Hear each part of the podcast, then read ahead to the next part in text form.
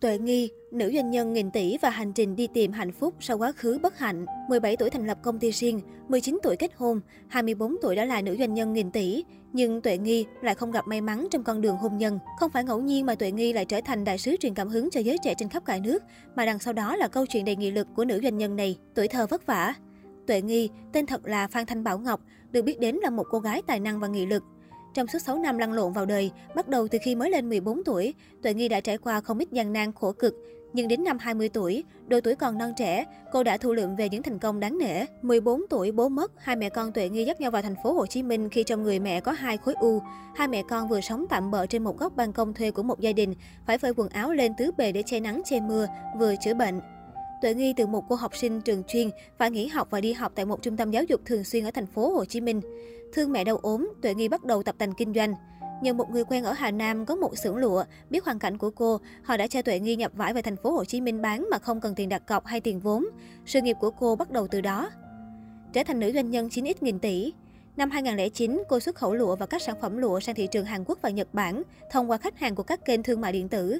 Cũng trong năm này, nắm bắt được xu hướng thị trường điện thoại di động ưa chuộng các mặt hàng kiểu dáng đẹp và giá thành rẻ. Cứ có 2 người thì có một người sở hữu điện thoại di động.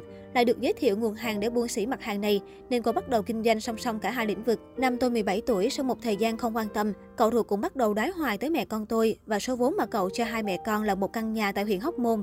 Căn nhà bán được 85 triệu đồng. Từ đó tôi nảy ra ý định đầu tư kinh doanh nhà ở cho người thu nhập thấp, mua lại những căn nhà nhỏ xuống cấp ở vùng ven, tu sửa lại và bán với mức giá dao động từ 90 đến 250 triệu đồng.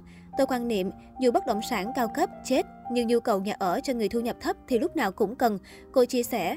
Lăn lộn thương trường từ năm 15 tuổi, Tuệ Nghi rất nhạy bén trong kinh doanh. Sau 4 năm làm việc cực lực, công ty chính thức của Tuệ Nghi thành lập năm 2011 nhằm chuyên nghiệp hóa việc kinh doanh.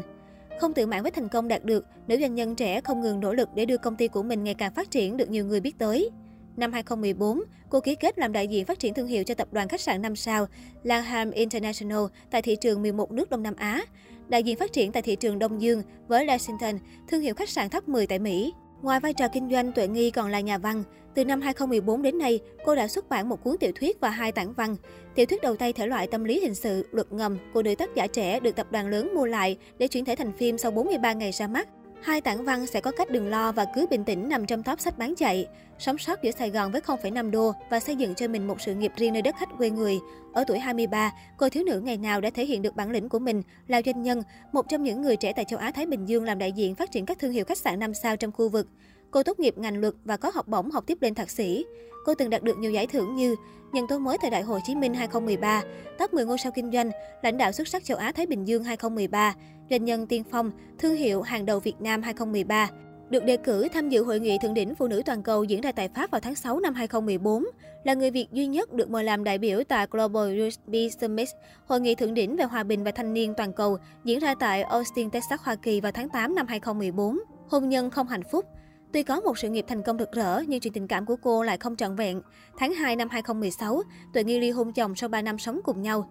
Nói về cuộc hôn nhân đã qua, nữ doanh nhân 9X khẳng định cô không hề tiếc nuối những điều xưa cũ. Nếu có, cô tin rằng người tiếc nuối sẽ không phải cô. Tôi đã sống phải đạo và trọn vẹn từ ngày đầu tiên cho đến phút cuối cùng. Vì vậy, một khi đã quyết định buông bỏ, tôi không có gì phải day dứt. Tôi mỉm cười xếp gọn gàng mọi thứ để bắt đầu một cuộc sống mới, một chặng đường mới và sẽ không bao giờ để câu chuyện cũ được phép xuất hiện trong những trang mới mà tôi sẽ viết nên.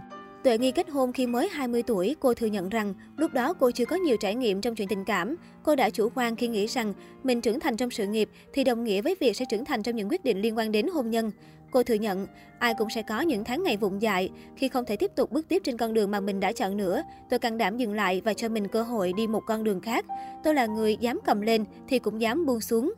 Khi mới ly hôn, Tuệ Nghi cũng phải đối mặt với nhiều định kiến xã hội như bao người phụ nữ khác. Cô tâm sự, những người không ưa cô, sẵn sàng buông những lời không hay về phụ nữ đã trải qua một đời chồng. Họ xem việc Tuệ Nghi ly hôn như một khuyết điểm để xoáy sâu vào. Nữ doanh nhân 9X tâm sự, khi mà mọi thứ đều ngổn ngang, những lời ấy như khắc sâu thêm vào sự chế với của tôi ở thời điểm đó. Tôi mất tự tin, tôi không dám mở lòng, càng không dám nghĩ đến một cơ hội hạnh phúc khác. Cảm tưởng như cuộc đời mình vậy, đến đây là chấm hết.